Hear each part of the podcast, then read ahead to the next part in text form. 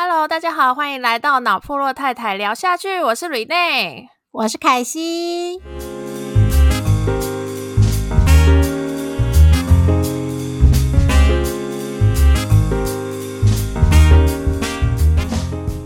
我今天真的是超级有荣幸的，就是。我居然有机会可以，就是呃邀请到我的高中好友吴雅婷吴小姐，哇，真的很开心呢。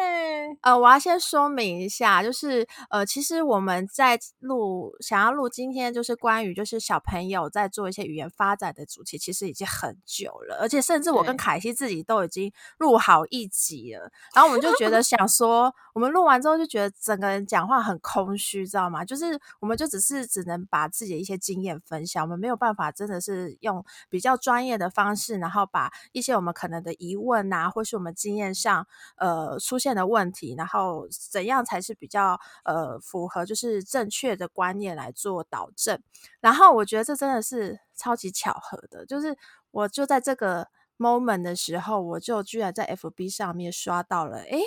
怎么有一个好像很熟悉的人，他正在正被台中歌剧院做 就是语言治疗相关主题的一个节目访问，而且那个人居然是我高中同学吴雅婷，这也太特别了吧？对，所以我就是居然是这么怂的，到就是后面才发现，哎，我身边不就是有个绝佳人选了，可以来上我们今天这个节目？那我就话不多说，就来介绍一下啊，我的高中好友雅婷。嗨嗨嗨，大家好！哎，两位太太好哈，我是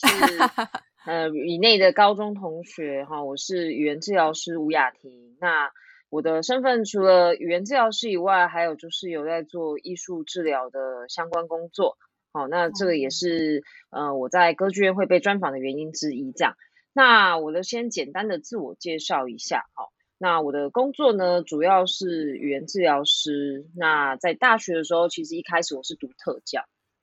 这个 Rene 可能不知道，我有点忘记了，毕竟那么久以前。对，就是我其实学特教的部分哦。哎，对，就是我大学其实是念特教系，然后在念的念到中间的时候，因为特教其实你们可以想象，它就是一个教非常的呃。M 字形两端可能非常的能力非常好，跟能力非常弱的很广泛的一个范围这样子。那在求学过程里，我就觉得说，嗯，特教它好像是个很广的东西，我想要去找一个比较专业的一个项目。那也因为这样子，我在研究所的时候就转职去念语言治疗的这个研究所，就是希望说可以对于跟呃，其他人互动，可能还有跟这一些特殊的个案建立沟通方式，能够有一个更精确的一个学习，这样也这样有点算阴错阳差的开始，就是当一个语言治疗师，那也已经在这个行业里面，就是大概做了十来年左右这样。对啊，我就觉得我很怂啊！我怎么会就是都不知道 你其实在这个领域已经耕耘了这么 久，真的很糟糕哎！我不过也还好，就是刚好就是也是有一个这样的一个机会，我终于可以再跟就是雅婷这边接上线，不然我们也真的好久没有联络了。对啊，对啊，所以所以就是很感谢。那那首先就是嗯，其实就是我关于语言发展这个问题啊，就是因为现在我我其实必也必须老实说，我。在还没有生小孩之前，我真的根本不会有想象过，就是哦，原来在幼教的这件事情，其实语言是一个还蛮容易让父母受到挫折感的一个。一件事情，因为其实像是呃，像我我的小朋友 Miki 啊，他其实在一岁之后就开始有点牙牙学语了。然后后面我们就是就是，因为我刚好也是认识有一群，就是也是跟我小孩子是差不多大的妈妈们。然后我们就发现说，哎，其实在一岁之后啊，每个小朋友的语言发展好像都不太一样。然后像我自己自己都会就是有一有一度，其实都有一种撞墙期的感觉，你就觉得他好像。嗯嗯啊啊，好像已经快要讲出什么了，可是他就一直迟迟，好像不愿意讲。所以我觉得今天也是想要，就是呃，请教一下雅婷这边，就是到底我们要几个月开始，就其实必须要先来关注一下小朋友有没有在说话的一些呃呃阶段，有没有符合他的阶段发展，然后以及就是到底呃小朋友学语言的呃阶段是怎么样去做分，就是分类的这样子。哦，好。这个问题呢，其实非常非常的大，就是这是一个 非常广泛的一个一个家长会遇到的问题。嗯，那我会先想要跟大家分享的是，因为现在啊，这个社会有太多太多的讯息，所以我们很常会遇到一个状况是，其实你的孩子都走在他的发展轨道上，只是说呢，因为我们很容易收到很多的各式各样，比如说 Facebook 的什么育儿的专栏呐、然后什么某医生说小孩几岁要干嘛这样子，嗯，就是会有嗯很多很多很爆炸的讯息量，会让你觉得 Oh my God，我的小孩是不是慢了？我是不是要赶快做一些什么事？那其嗯实，呃，关于这一些可能别人的比较或是建议，我都会建议说，你可以的话，其实都把这些你常看的这些东西，就是先放在一边。嗯所谓放在一边是说，哦，你不是就都不要参考它，而是你不要被它干扰，而要去相信你自己所看到的东西。那比如说像我们的呃卫福部的网站上，其实都有很多小朋友的发展，每个年龄应该具备的能力。如果你真的觉得我孩子是不是慢了，我都会很建议家长，你先去参考一下卫福部所公布的儿童发展，那先确定说，诶，我的孩子其实是有足够能力的，他在他的年龄层有足够的表现。那确定有这些基础能力之后，我们再来观察是不是什么东西它还是需要再加强一些，这样的一个依据会让家长比较不会觉得好像哦什么讯息都要收，然后又每个人说的说法都不一样，几岁应该干嘛，几岁应该干嘛，怎么几岁还不会干嘛？其实所谓的发嗯展没有所一定的要照着步骤走这件事情。嗯嗯嗯，所以其实意思就是说，比如像呃我自己 Miki 的一个呃一个发展的状况，就是他前面会先好像有一些嗯嗯啊啊，之后他就会加一点，就是可能会开始讲爸爸妈妈，然后这种叠字词，然后。我我家的状况，我觉得有点有趣，因为他前面就是明明我明明他可以讲得出爸爸妈妈，但他都不会，就是只就是确定，就是哎妈妈就是看到我就会讲妈妈，然后看到爸爸就会讲爸爸，就是他都会就是自己讲妈妈爸爸，可他都不会对着我本人，就是不会对着那个语呃文字上的意思。对事主去讲这件事情，那这个是就是只是他发展本来就会经历到的阶段嘛？还是说，呃，这个可能只是他在学词，所以他其实不理解那个意义是什么？呃，应该这样说，如果以整个发展阶段来看，那既然你刚刚前面先问到了发展阶段这个部分，嗯那其实我们的孩子啊，他学每一个孩子有一个大前提哦，就是每一个孩子学习语言的顺序跟阶嗯段都是不同的，因为啊每一个人的学嗯。习方式其实都会有他不同的地方。比如说，有一些孩子嗯。是听觉型的，有一些孩子是嗯视觉型的，那他们可能就会在表达的顺序性会有点不一样。那我们这目前可以讨论的，其实都像是一个比较大方向的东西，大概都是这样走，可是它不一定会有一个定律，嗯嗯，它没有一个黄金定律说哦几岁就必须会做什么这样的定律，而是你必须观察孩子的全方面的发展。那像呃，我们都会简单的去定义孩子的发展，就是你可能在大概一岁之前，他大部分的时候他的口语都是比较像是玩声音，嗯还有一些 blah blah 叭叭，或是一些叠音，哦，那一些我嗯们会说是比较像玩声音的阶段。那慢慢的，可能一岁到两岁之间呢，他就是会像你们家孩子所遇到的情形是，他会介在到底是在玩声音还是在叫人，嗯嗯嗯到底是在叫妈妈还是只是在玩妈妈这个音呢？还是他嗯叫一叫，发现你也好像有反应，你也在被他玩呢？哎，我们不知道是哪一种哦。对，所以一岁到两岁的时候，很常会有这样的状况，就是大家就会说，哎，我孩子好像大概会讲某些东西，可是好像又不是很明确的在定义那个东西，或是哦指着那个东西说，或指着那个人说。那这个阶段其实我觉得都是可以被接受的。每个阶嗯段能够被接受的事情会不一样。那所以你现在所遇到的这个情形，其实我觉得不用太紧张，你可以稍微再观察一下，他是不是可以在一些他对你有需求的时候，可以正确的叫得出你的名字。如果是的话，那我们就是认为他应该是懂怎么用这个词，也知道你就是妈妈这件事情。嗯嗯嗯，对，那他有时候玩声音，嘿，玩声音玩到那些音都是 OK 的。OK，那我因为你刚刚讲是一到两岁，其实这是一年呢、就是就是一年，因为我们其实就是现在大家刚好一岁到两岁，就是也都是在很就是大家都在烦恼，就是语言发展到底有没有就是符合就是应该要有的阶段。那大家就是刚刚雅婷也跟我们说，其实这个大家每个人的速度都是不一样的，应该要就是抛开那些教科书或是一些书本，告诉我们说，哎，什么时候可以干嘛，可以干嘛这件事情。但是我们就还是有发现到，就是像像现在 Miki 是一岁，哎，一岁，然后十一个月大，他现在非常会讲话，真的高危到不行。就是他他已经会讲完一整句句子，然后是可以跟我们对话的。就是还就是蛮蛮惊人的，但是我们同期就是一群小朋友在玩，就同同样年龄，就可能都是同一两个月同一两个月出生的小朋友，然后有些小朋友就是到 Miki 这个岁数，然后他可能只会讲，呃，爸爸 no no，妈妈要，他只会讲到这些。那所以我们其实就会。就是别人可能看到，哎，有怎么有发展比较好小小孩，那爸爸妈妈就会开始紧张，所以想要也想要去问一下，就是那到底那个拉警报的一个时间点是什么时候？我们其实要有警觉，说，哎，我是不是应该要赶快带去做早疗评估啊，这些等等的事情了？嗯，好，我觉得这个问题蛮精确的。那基本上呢，其实以我们的角度来说，在两岁以前的孩子，我们都比较会列为观察。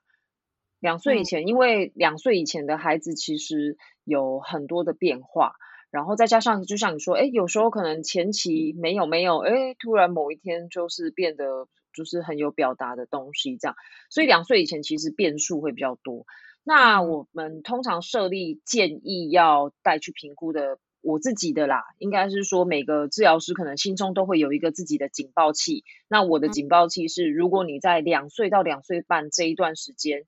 你的孩子还是没办法主动自己命名五十个名字。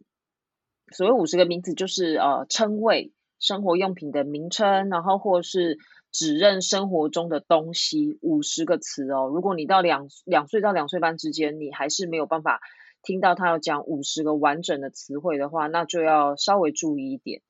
那如果是两岁半到三岁呢，你还是用单词在表达，就是你都还没有一些比较完整的句子，比如说哦要喝水，那孩子可能在这个阶段还是比较习惯用水水、爹爹、杯杯，而不是用要水水、喝水水、给水水、给我水水这样子简单句的话，那在这个阶段就要比较小心，是不是孩子其实在呃这样子的语言发展上是稍微慢一些些的。嗯嗯，哎，我我还蛮好奇的，因为你我觉得就是雅婷，你刚刚的一个用词，我会还蛮好奇的，就是你刚刚说两岁之前，呃，还没办法讲出五十个自己命名的单词，意思是说小朋友有可能他不会讲出正确的词，但他可能认定，比如说他我们比如说呃想杯子，他那他自己认定他他叫卡卡。类似这种，那其实对他来说也是一个单字，也是 OK 的，对不对？OK OK，因为其实每一个东西，它在每一个家庭里面都会是不同的名称。就像我有时候评估的时候，我可能会问小朋友拿着茶杯问他这是什么，然后就是孩子就会依照他每一个人的生生活的经验，比如他阿妈可能就叫他这个杯杯，或是伯呀，或是爹爹，就是会有很多。不同的称谓，那我们在这个阶段两岁以前，其实主要看的就是说，哎，如果我问他某个东西，那比如说我问茶杯是茶杯呢，他可以指认出来，就代表他也听得懂。那其实，在两岁之前，只要能够听得懂大部分的词汇，在表达上稍微慢一些些，或是哎表达的东西少一点点，有时候这个都是 OK 可以接受的。只是说在两这是两岁以前哦。两岁以前，我们的标准真的都会比较宽松，因为那个就是一个孩子还在很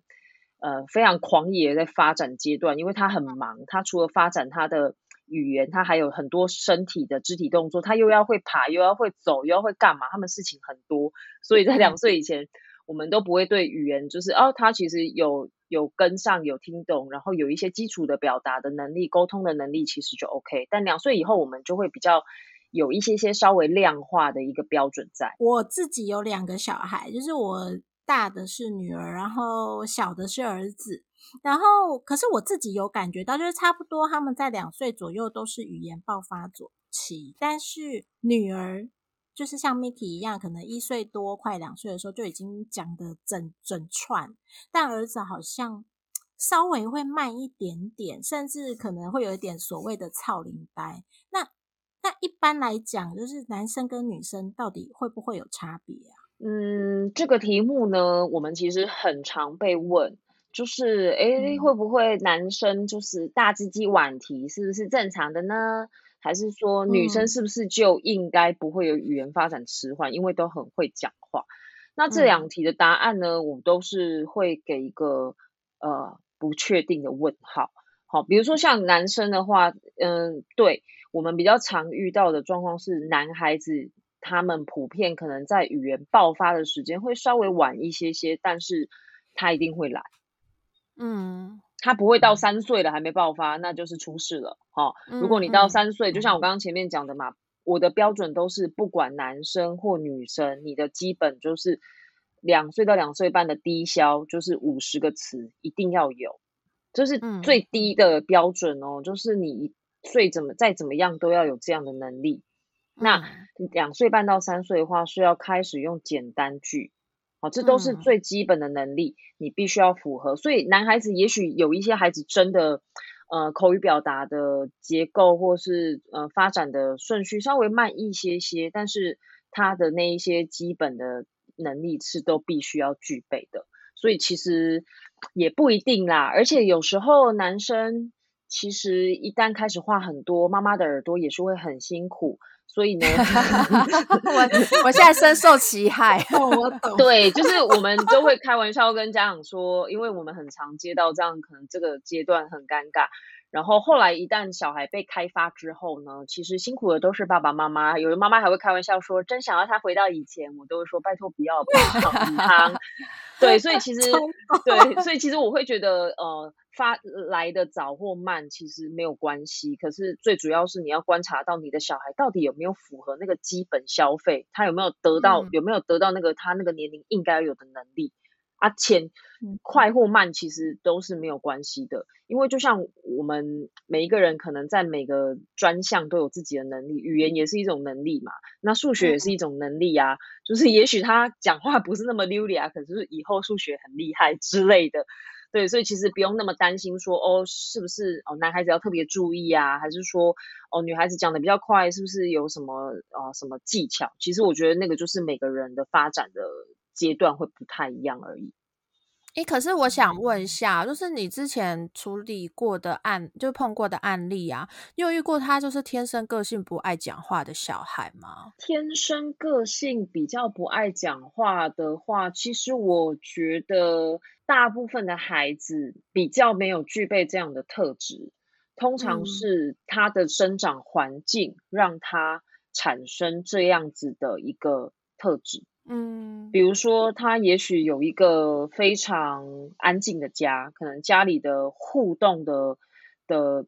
几率机会比较少，好，那他可能也会在那样的环境里面就变得不晓得怎么跟别人产生比较良好的互动，或是比较节奏很快速的互动。那这样的孩子其实他有可能就会展现一个样子是，哦，他好像不太爱讲话。可是实际实际上的问题是他可能不知道怎么跟别人沟通，嗯，对，所以其实我我们的角度来看是，只要是人，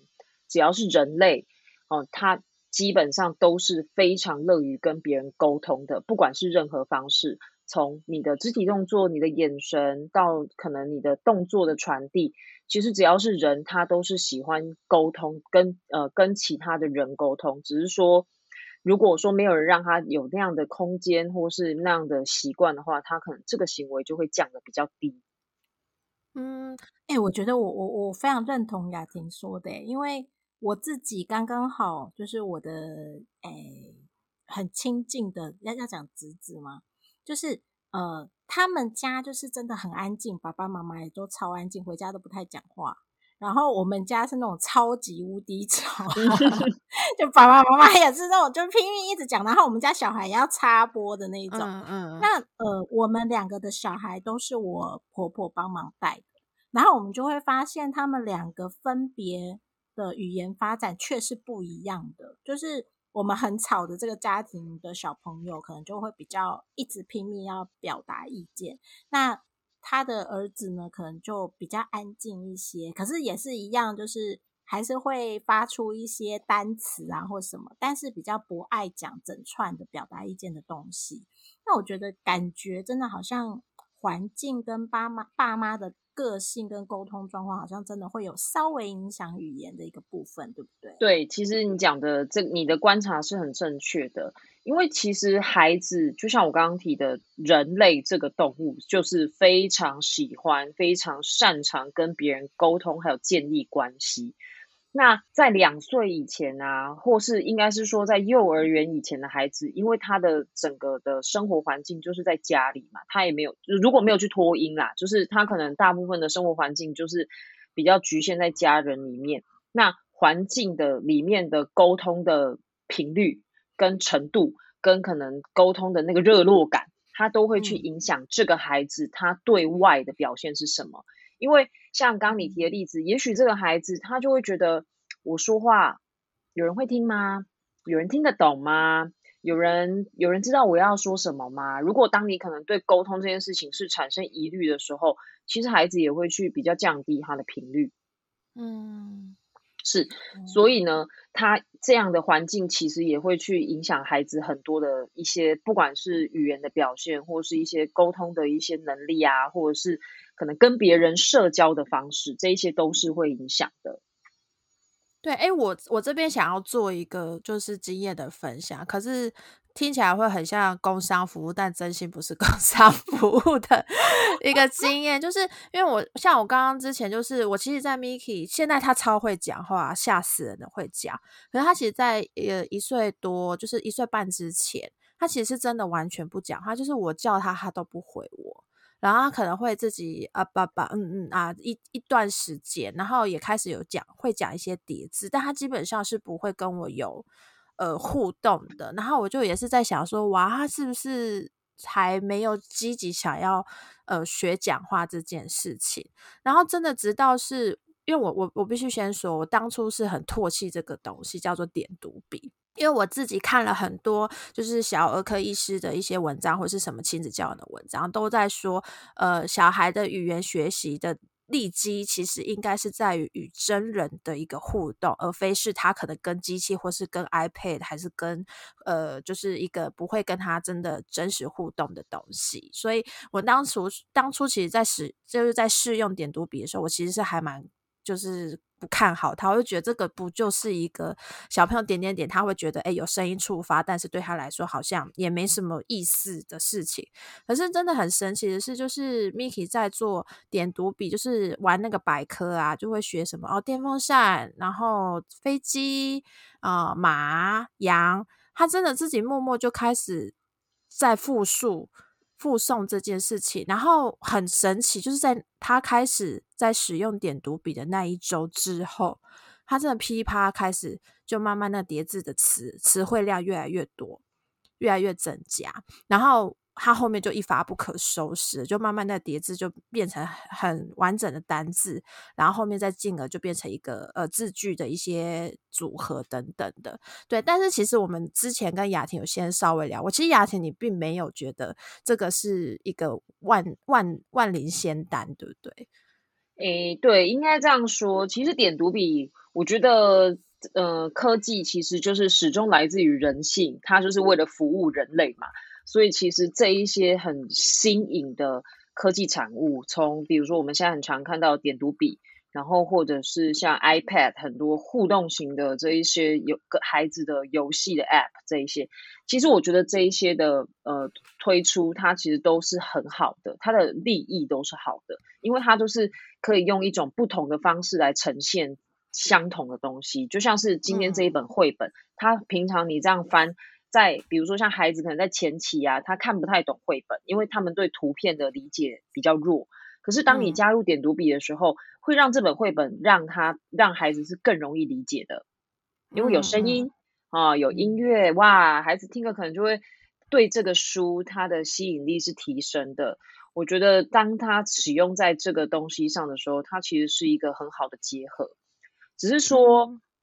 如果今天我们纯粹的希望说，哎，我们什么事都不要做哟，我们就是给他买一套点读笔，买一套 iPad，然后丢给小孩，哎，我们就可以让小孩学会语言了，这是不可能的事情。嗯，所以其实他他的使用其实还是要看一下小朋友自己的发展发展状况，还有就是呃整个环境的状况是不是好上加好，他也没办法，就是自己本来就。就是一个可以真的学习的东西，对不对？对，应该是说，我觉得这些东西都是非常好的学习辅具。可是这个前提都是建立在要有大人带他怎么来使用这一样工具。那如果说使用的好，就像是 Mickey 的状况，诶，他突然好像找到一个可以互动的一个开窍的一个方式，那他当然就会诶，好像打开了一个开关，突然变得很知道要怎么样来表达或是说话这件事情。我觉得这是一个很好的方向，但是，呃，有一些孩子可能比较没有人去带领他使用，或者是对他来说，他并没有理解到所谓点读笔发出来的声音是一个词汇，而不是只是一个声音的时候，那他可能就不会把这样的讯息收进来，他就只是把它当做是一个声光玩具。嗯嗯，对。如果说孩子只把点读笔当声光玩具的时候，那就会变得他他就没有学习的价值在了。所以其实我觉得这个东西就是一个双面刃，你把它用的很好的时候，它就会变成一个孩子学习的时候 double 的一个辅助。就像是现在其实我们很多国小课本啊，也都有辅助这样子，你可以在课文里面扫 QR code，就会有动态的课文。跟音档可以听，现在其实都，我觉得这些东西其实都是很棒的一个协助。只是说，如果是有人带领的时候，那他当然是会成为一个助力；但如果没有人带领的时候，他成为一个声光玩具时，那就会变成对孩子的发展不见得会有很好的一个帮助在。哎，那我想问一下，因为其实我们真的也不乏有。爸爸妈妈真的很担心自己的小孩，就是语言状况好像都比大家慢很多，然后偏偏他们家的呃爸妈的个性又是属于那种比较安静，就是环境是比较不会像可能我跟凯西的家庭就是拼命的聊天。拼命 跟大家互互相抬杠的这种，然后我我那时候他就是因为我其实有遇到就是这样的妈妈，她就有来问我说：“哎，为什么我们家 Miki 这么会讲？”然后我就想说：“哦，那可能点读笔是一个功功劳，就是是一个，毕竟是他的一个开发点。但其实这样的一个状况，其实我的像点读笔这东西，其实不就是。”其实并不适合，就是可能他本来呃原生家庭就是比较安静的一个沟通环境的小朋友来使用，这样吗？嗯，应该是说，呃，孩子的语言发展其实跟前面谈的一样，就是他有很多的层面都来自于这个家庭是不是提供给他很足够的互动经验。嗯，对，我觉得比较关键的部分是。如果你能够提供他很足够的互动经验，像是你们家或是凯西家，可能就是比较热闹，然后比较多人的组成。那其实孩子他就算是坐在原地，他光用听的，可能也像看电视一样精彩。他就会无形中去学习到很多很多的句子的结构、词汇的使用，这些都是从生活经验里面累积来的。那如果说像你提的，可能有一些家庭。然后爸爸妈妈可能下班也很辛苦，也很累，然后也比较没办法提供孩子很足够的互动，或是很足够的一些言语的刺激。那孩子的发展其实真的就会，就是如家长所担心的，是不是比比较慢一些，或是可能呃比较安静一点？但这个我觉得比较大的成分都会是跟哦，除非是这个孩子真的有特殊的状况，比如说像呃自闭症，然后或是有一些特殊的呃生理或是一些疾病的状况，那这个孩子就是只要是在学龄前的孩子发展，几乎百分之九十以上都是跟家庭的结构有很大关系。那那我想请教一下，就是有没有因为是不违反爸爸妈妈自己很。文静，呃，很沉默的这种个性的状况下，有没有一个最小极限？就是你至少应该要提供到这样的互动给小朋友，有这样的一个规范吗？说规范好沉重啊！对 对，我觉得我用词是有 点重。我的意思说，就是有没有这种呃，至少你可以做到这样吧的这种期待，这样子，嗯。嗯，因为这个其实是我们在现场很常观察到一个情形，就是因为现在有很多的双薪家庭，然后大部分的孩子可能在学龄前，如果不是去托婴，可能就是去在保姆家，或是有长辈做做照顾这样。那回家的时间可能都已经是晚上七点了，然后澡也在呃前一个照顾者那边洗好了，如果是保姆或或是家人啦。嗯，然后回到家之后，七点大家草草吃个饭，或是可能就一起坐在客厅，然后九点不到就赶快要把小孩压去睡觉。那其实孩子跟家长真正相处的时间，掐指一算，可能连两小时都不到。那这两小时里面，如果你跟孩子都没有去建立关系跟互动，那会很可惜，因为孩子见到你的时间就是这么短的时间。但是他要建立所有的互动，其实都是最主要要源自于他家人去提供他。所以这个就是我觉得，如果可以的话，在这么短的时间，因为我们其实会看到家长的困境，大家就是真的很忙，我们能够跟孩子互动的时间是很有限的，就是可能一回来又像战争一样，又要洗衣服、洗碗盘，blah blah blah，有很多事情。那你最少最少最少每一天播出大概十。到十五分钟的时间，什么事都不做，就是陪你的小孩玩一样他想要玩的玩具。嗯，不是你在旁边划手机看他玩哦，不是哦，哈，不可以哦，是所有的东西都关掉，你的手机、你的电视、你的 iPad、你的 whatever 都关掉，你就是全心全意的陪孩子坐在他的角落玩一样他的玩具。然后跟他在，你去观察他，你不一定要跟他说话，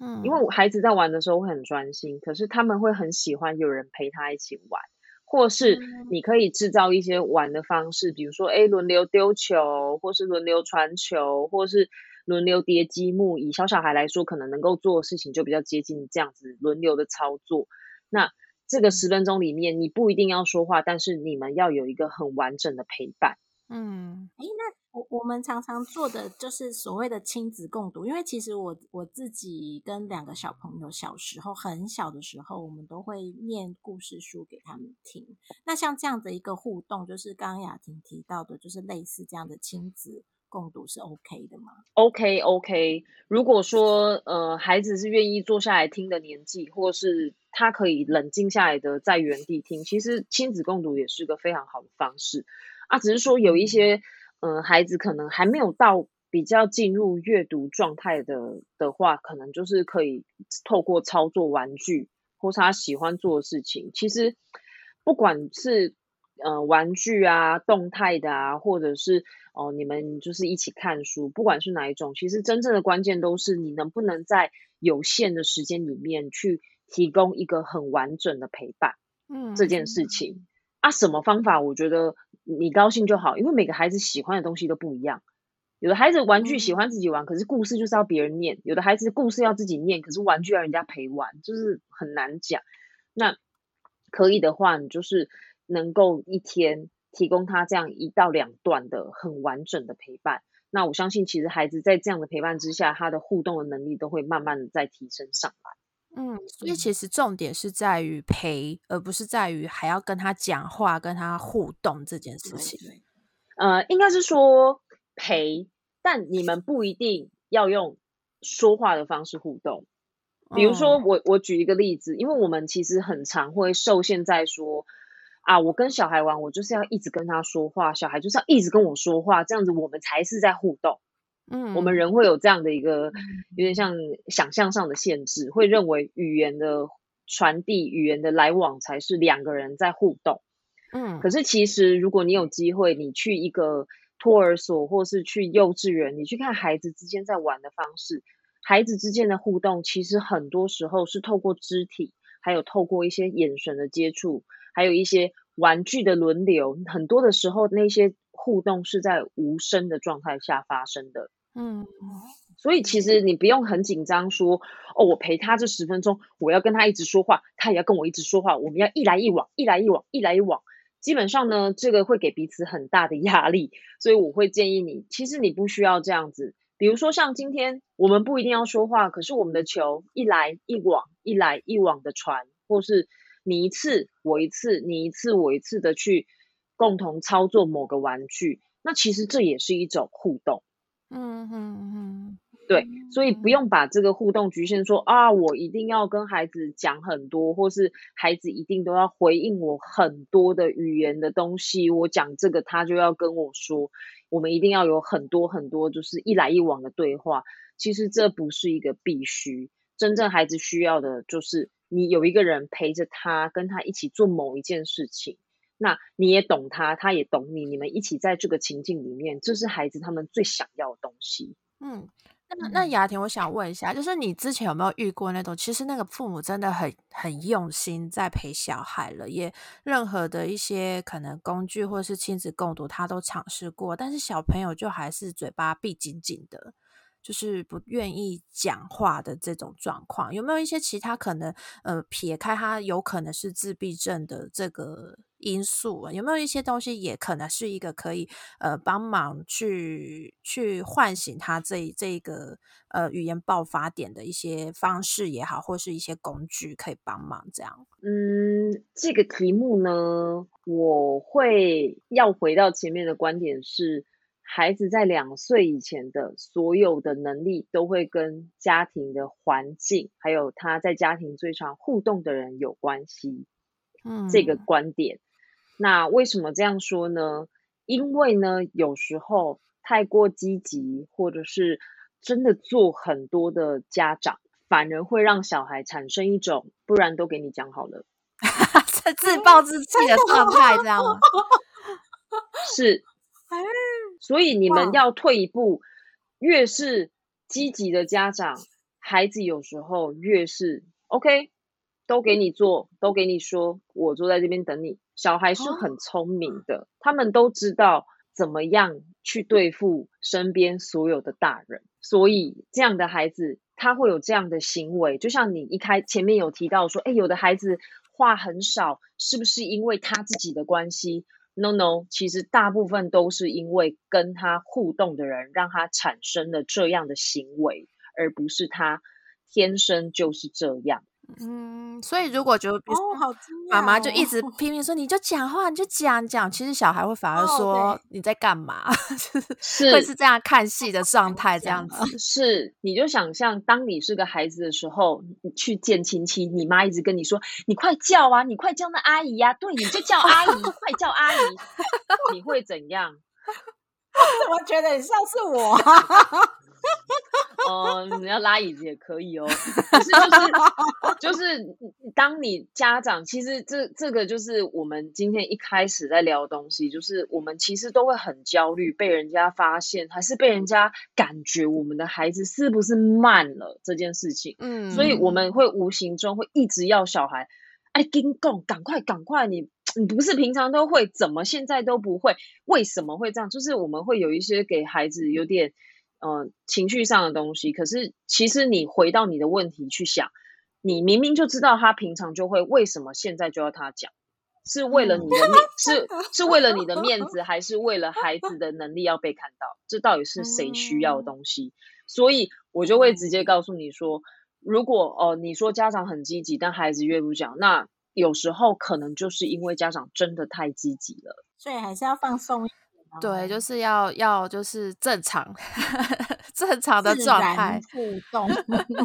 对，应该是说，我们常常会觉得想要被人家看到哦，我孩子其实可以到什么地方，可是孩子真的有什么能力，其实照顾者是最清楚的。我们只要确定他有这个能力，就不用要求他一定要在外面表现自己有什么能力。嗯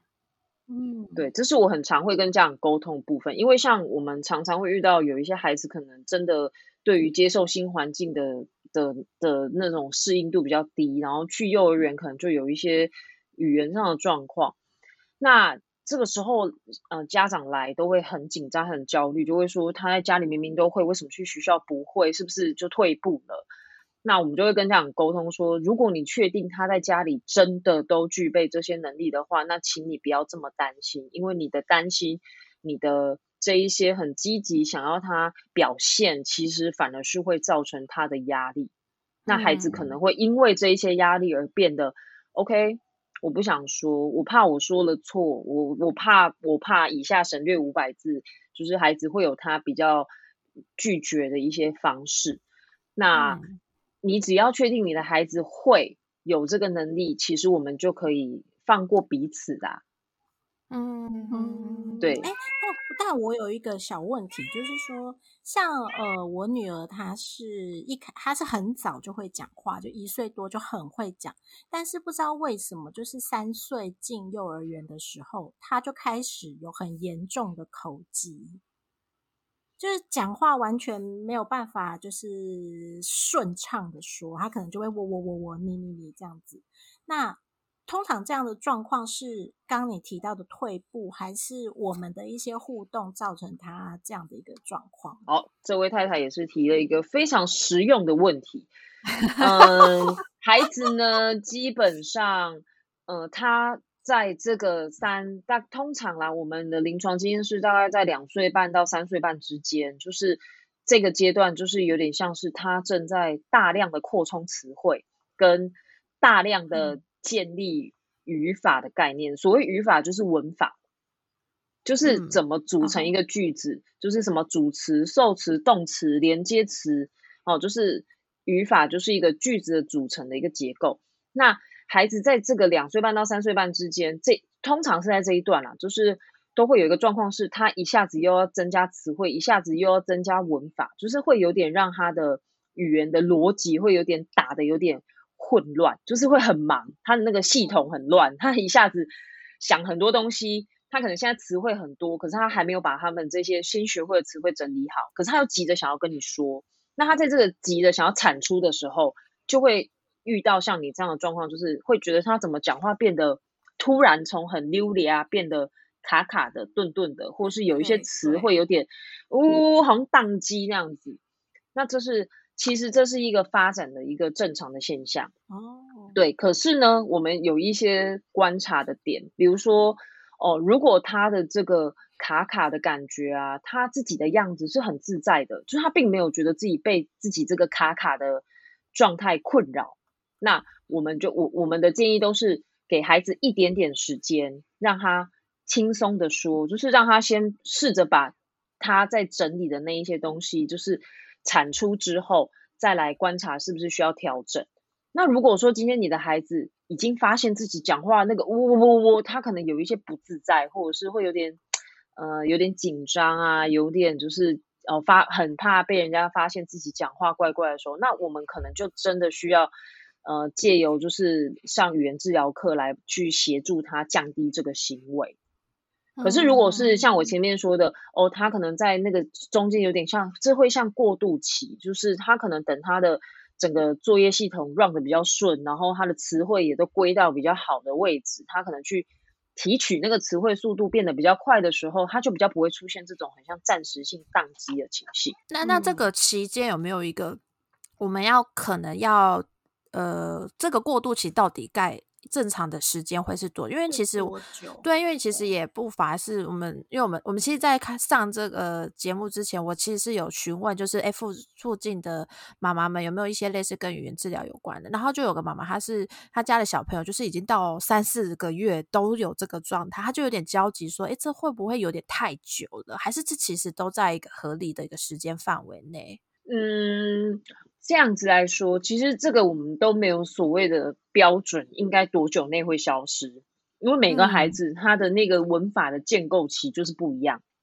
有的嗯孩子可能很快就可以把他的那一些很大量的词汇跟文法都整理好，然后可以顺畅的输出。那有的孩子可能就真的需要久一点点的时间，而且这也会跟个性有关系。比如说，有的孩子就是脑袋还没想清楚，嘴巴就要说，嗯嗯嗯这种小孩也会很容易会有那个，我、他就先想要讲一些东西，可是他后面根本没整理好，就会在前面就塞车，所以这个会攸关可能孩子的个性，然后也会跟他的这个整个能力的建构是有关系。可是只要家长感觉有疑虑，你可能觉得超过三个月了，你心里的那个标准过不去了，我都会建议说，那你赶快带他去医院去做一个语言治疗的评估，然后去请专业的治疗师帮你判断说，哎，孩子有没有需要进一步的协助。嗯哼哼。然后，另外其实也重要的关键点是看小朋友对于自己的这个状态有没有一些态度上的，就是他其实是很不自然的，然后也自己也很焦焦虑的这个状况。那可能就算时对间短，也也可以去医院那边去做，就是寻求协助，这样吗？对，因为其实，呃，我们大部分的时候都会觉得，哎呀，要带小孩去做那个评估，好像很麻烦什么的。可是，如果说真的孩子是有一些发展上的需求或是问题的话，我觉得有一个专业的人来给你更进一步的协助，其实也会去降低很多你在育儿路上的一个焦虑感。因为其实嗯生养一个小孩是需要很多很多的人的帮忙跟协助。我们不可能嗯要求说一个妈妈就是要从她的身体的也要会看，然后语言也要会教，认知也要会教，什么都要会教，这个是给妈妈太大的压力。那如果嗯你感觉说，诶，我好像这一块真的怪怪的，语言怪怪的，动作怪怪的，我们都会很建议说，其实现在的呃，我们台湾的早疗评估都是非常完整的。那你如果真的有任何任何觉得小孩的发展好像是跟同才有一些落差，或是你观察了一阵子，同年龄的孩子好像咻咻咻搭火箭，但你的孩子可能还在原地的话，那我都会很建议，就是就近到你附近的医疗院所去安排，说是不是可以做一个呃整体的，就是早疗的评估。它其实就有点像是一个健康检查，让你确认说孩子是不是有什么地方是需要加强，或者是也许你担忧的事情，它并没有造成一个很明确的一个发展迟缓，也会让家长比较安心。嗯，那刚好就是你有提到，就是可以去寻求协助这块。可是，比如说我们真的遇到了，其实最最比较普遍可以碰触到的一个资源单位，会是比如说是小儿科诊所吗？还是说我真的要去大医院那边去挂个某个某个什么评估科还是什么的？好，但因为这个部分它会跟每个县市的标呃的的算是单位会有点不一样。不过我嗯知道大部分的家长，如果说因为小儿科它比较是看孩子的一些生理的状况，所谓嗯生理就是他的发展，那个身体上的发展。那如果说孩子今天你怀疑他，比如说啊语言比较慢啊，或是好像呃口疾，这个不应该不要说口疾啊，拍谁说话不流畅的状况一直持续，然后或者是诶好像不太看人啊，然后好像人家叫也听不懂、听不到这一类的状况，或是像动作上的哦、吃饭的动作都建立不起来啊，东西拿不好，东西很容易掉，走路容易跌倒等等等。那我们都一律建议说，你可以到呃各大医院，就是的复健科，好，大部分我们都是会附，就是呃儿童评估都会附设在复健科里面，或者是其实因为每个医院的设置不同，你们可以拨电话到你最近的，比如大医院或是地方医院，就是跟他们询的服务台询问说，诶，我的孩子想要做一个早疗评估。那请他建议说要挂什么科，然后什么时候可以去做一个完，就是他们就会跟你联络，然后做一个完整的一个呃从动作、语言到心理的一个比较完整的评估，这样子。嗯嗯，对啊，其实就是光是这个治呃，就是呃治疗的介入之外，其实我觉得还蛮多家长会有一个就是最现实的一个问题，就是做这些治疗到底是不是会会不会真的是如我们想象说，哎，我可能做一些早疗真的是会花我超级多钱。然后我可能就嗯是，甚至可能其中某个家长就因此要不能工作，要陪在小朋友身边去帮他，就是度过这一个过程，还是其实真的没有我们想象中的那么严重？他也许就是有点像是呃定期送小朋友去上一个才艺班的概念而已。嗯，会不会到花很多钱呢？基本上其实还是会跟孩子的状况有关系。因为如果嗯今天是真的比较，嗯、比较需要多元的协助的孩子，可能真的就会是需要一位家长去做陪同。因为嗯你孩子上课的时间，如果你是跑各大医院啊，你可能就是要在平日的上嗯午、下午，然后如果你是呃，像在诊所啊，或是在自费单位，那可能就是可以安排一些下午或晚上。可是就是基本上时间上，你就是需要预留一个比较弹性的，比较有办法带孩子上课。可是我这个前提是说，呃，如果你是比较比较需要多重多重的附件，或是比较多的协助的孩子，会可能真的会有这样的情形。但如果说是像一般的哦，讲话不流畅的孩子，或语言发展比较慢的孩子，可能一个礼拜上几堂，或是以家长的的能力可及的去上几堂治疗课。其实像在台湾，我们的健保真的是感谢伟哉健保，非常非常的容易让你取得医疗资源。你如果在医院或是在诊所上课，其实都只有每一次需要挂一开始的挂号费，然后跟后面的一些每一次复健的费用。那大家有复健过的经验，应该都知道，就是不会太高。那嗯如果说你今天是呃觉得你需要一个比较完整的时间，因为像在医院啊或是在诊所的治疗课都会是以半个小时为单位，那时间上就会比较紧凑。那像以自费的话，那就是会是一个小时为单位，那可能治疗呃五十分钟到一小时为单位，那治疗的内容也会稍微在因为时间的长度也会架构比较完整一点，所以就是你可以去选择你可能需要哪一种类型的治疗课。那像台湾很棒的一点就是，如果你今天是有申请，就是哦你的孩子去做过评估，然后是有发展迟缓的证明的话，几乎台全台湾各县市都有呃三千到四千不等的上课的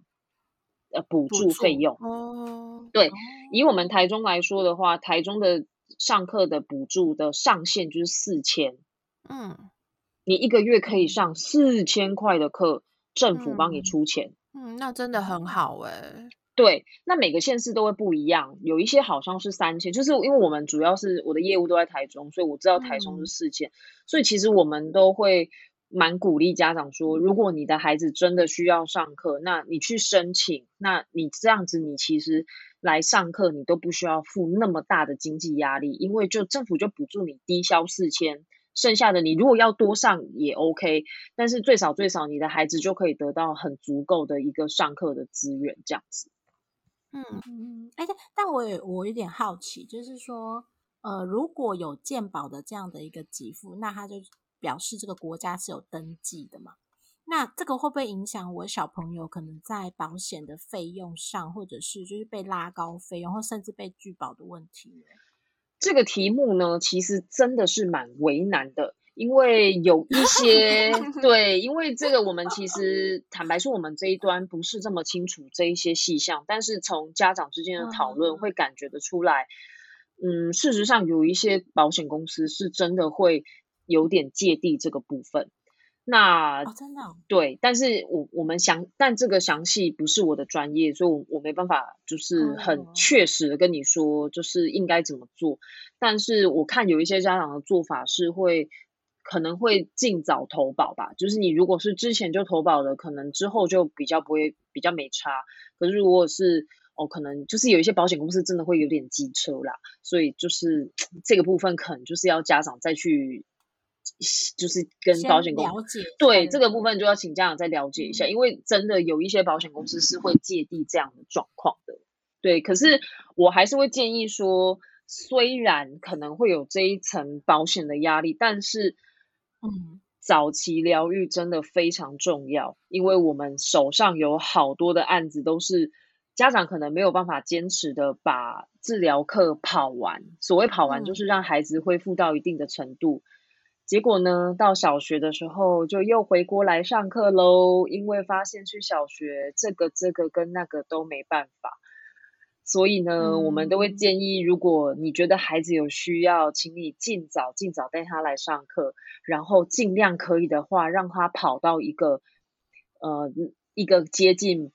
跟同才不要落差太大的地方再结束课程，因为。在幼稚园的时候，大部分的人都会对于呃稍微慢一点的孩子是很包容的。可是，一旦进到小学的时候，小学老师可是很忙的，他们就没有办法顾及那么多事情。对，所以其实我们有很多有一些个案啦，真的，一一开始上课可能觉得哦有进步啊，我会听课啊，可以的。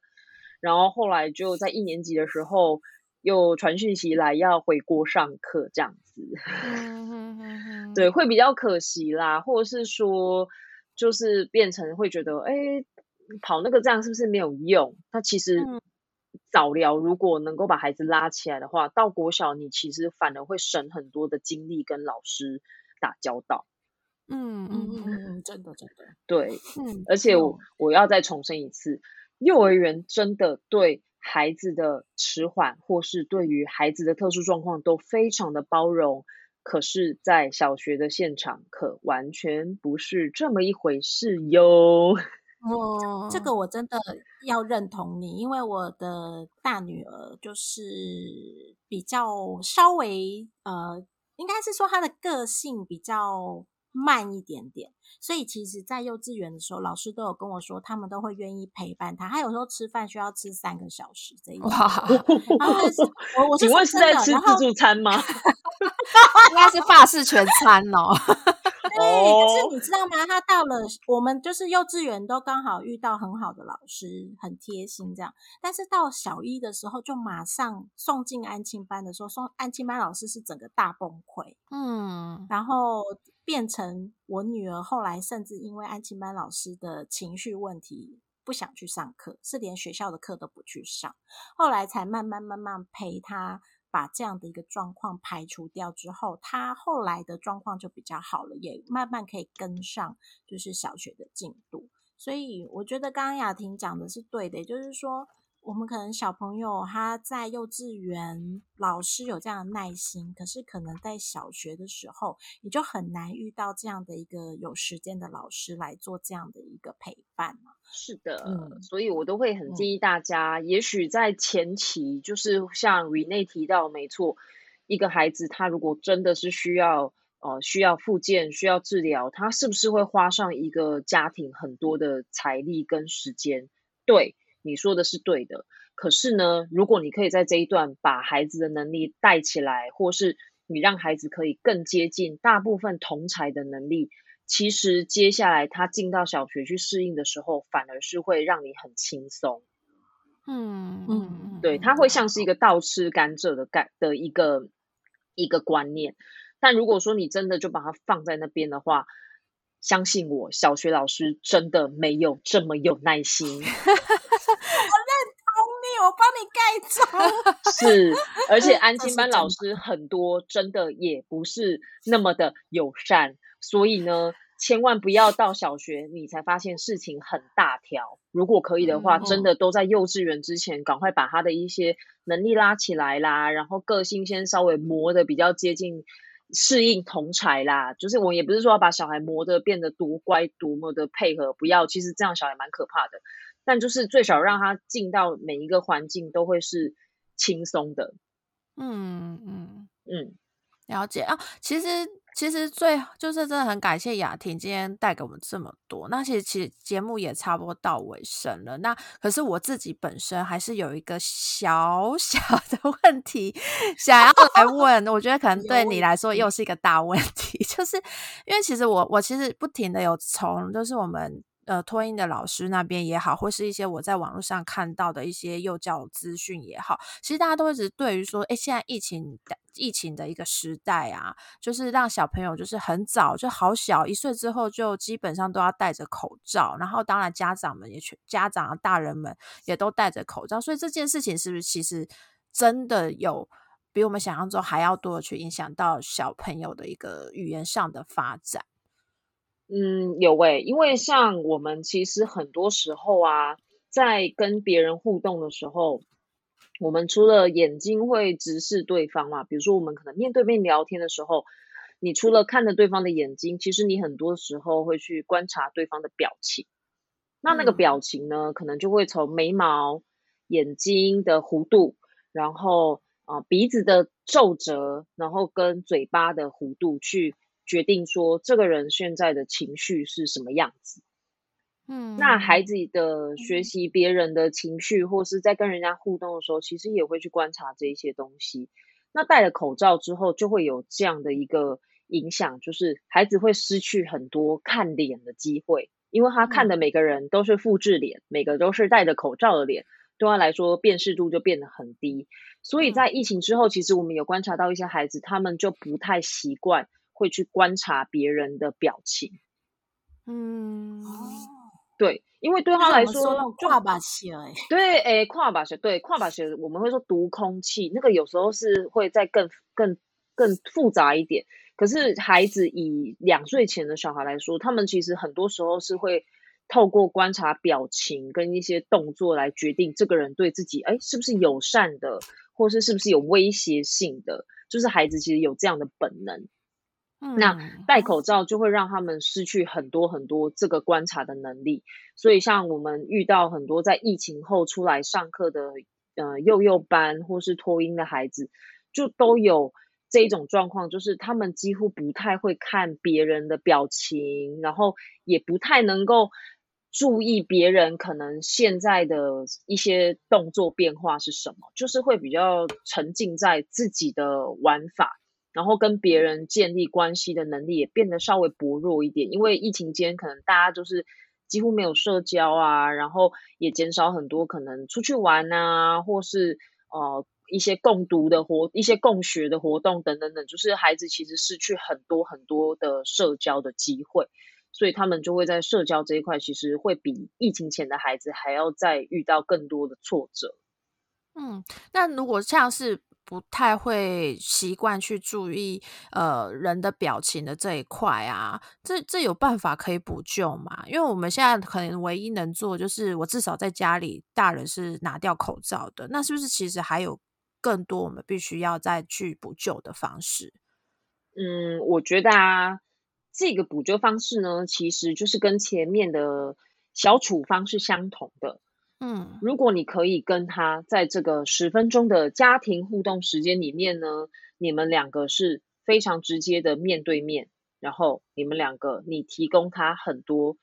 表情上的讯息，让他知道你现在正在开心、正在生气、正在难过，或是正在呃，就是各式各样的情绪的感受，包括其实共读也是很好的机会，你可以用他的表情，用你的表情，用你的声音，让他来读。你现在正在传递给他的讯息，那其实我觉得这一些经验就会是很丰富的。就请大家这个十分钟千万不要在旁边划手机，觉得划手机就 是陪小孩，千万不要。这个十分钟内，你必须提供他很多很多的互动，那不一定是语言，而是可以提供他声音、表情，还有这一些就是不是语言的刺激。嗯嗯，了解。所以其实最后最后的结论就是，这一切的发展都必须就是来自于，就是我们就是主要照顾者跟小孩之间的互动，才是最为关键的一件事情。对，因为上再多的课，再多的才艺班，再多的安亲班，再多的共学课，这一些东西都没有主要照顾者能够提供的经验来的。重要，嗯嗯嗯嗯，对，这是我一直想要跟家长讨论的部分，因为其实很多家长会从很小就帮孩子安排很多很多各式各样往外面去的课，然后到外面跟很多人互动，可是其实孩子最想要的都是主要照顾者的跟他之间能够建立关系，还有就是两个人彼此的默契，其实这一些才是真正让孩子的发展可以。越来越稳定的关键。嗯嗯嗯，了解。好啊，现在真的真的真的非常非常感谢雅婷今天带给我们好多好多专，就是语言发展的意犹未尽正呢。对啊，我觉得我们下次真的应该要再邀请你好几次哦，就是再来帮哦我们，对，再跟我们多多聊聊这些东西，因为其实真的很多我们一些遇到的经验还好，就是我们会觉得网络上资讯虽然很多，到底谁才是对的，真的没有没有人嗯敢讲，就是啊，我我看谁看某某文文化的文章就好了吗？还是说呃哪个叉叉医师讲的才是正确的？就是这种事情，我真的觉得还蛮需要，就是可以有呃有更多更多的机会，可以再邀请雅婷上来，来跟我们就是大让我们大灾问一下这样子。好，好哦，没有那问题。嗯，呃，真的很感谢。那那好啊，那其实呃，节目到最后，如果大家有喜欢我们的老婆太太聊下去今天的呃节目也好啊，或是频道也好啊，记得可以订阅我们的频道。然后，如果你有很多就是关于呃幼儿的呃发展的一些问题也好，或是你有一些经验想分享的话，也欢迎可以来到我们的 IG 或者是我们的 Apple Podcast 下面的评论来留言给我们。那我们就下次再见喽，拜拜。拜拜，拜拜拜拜。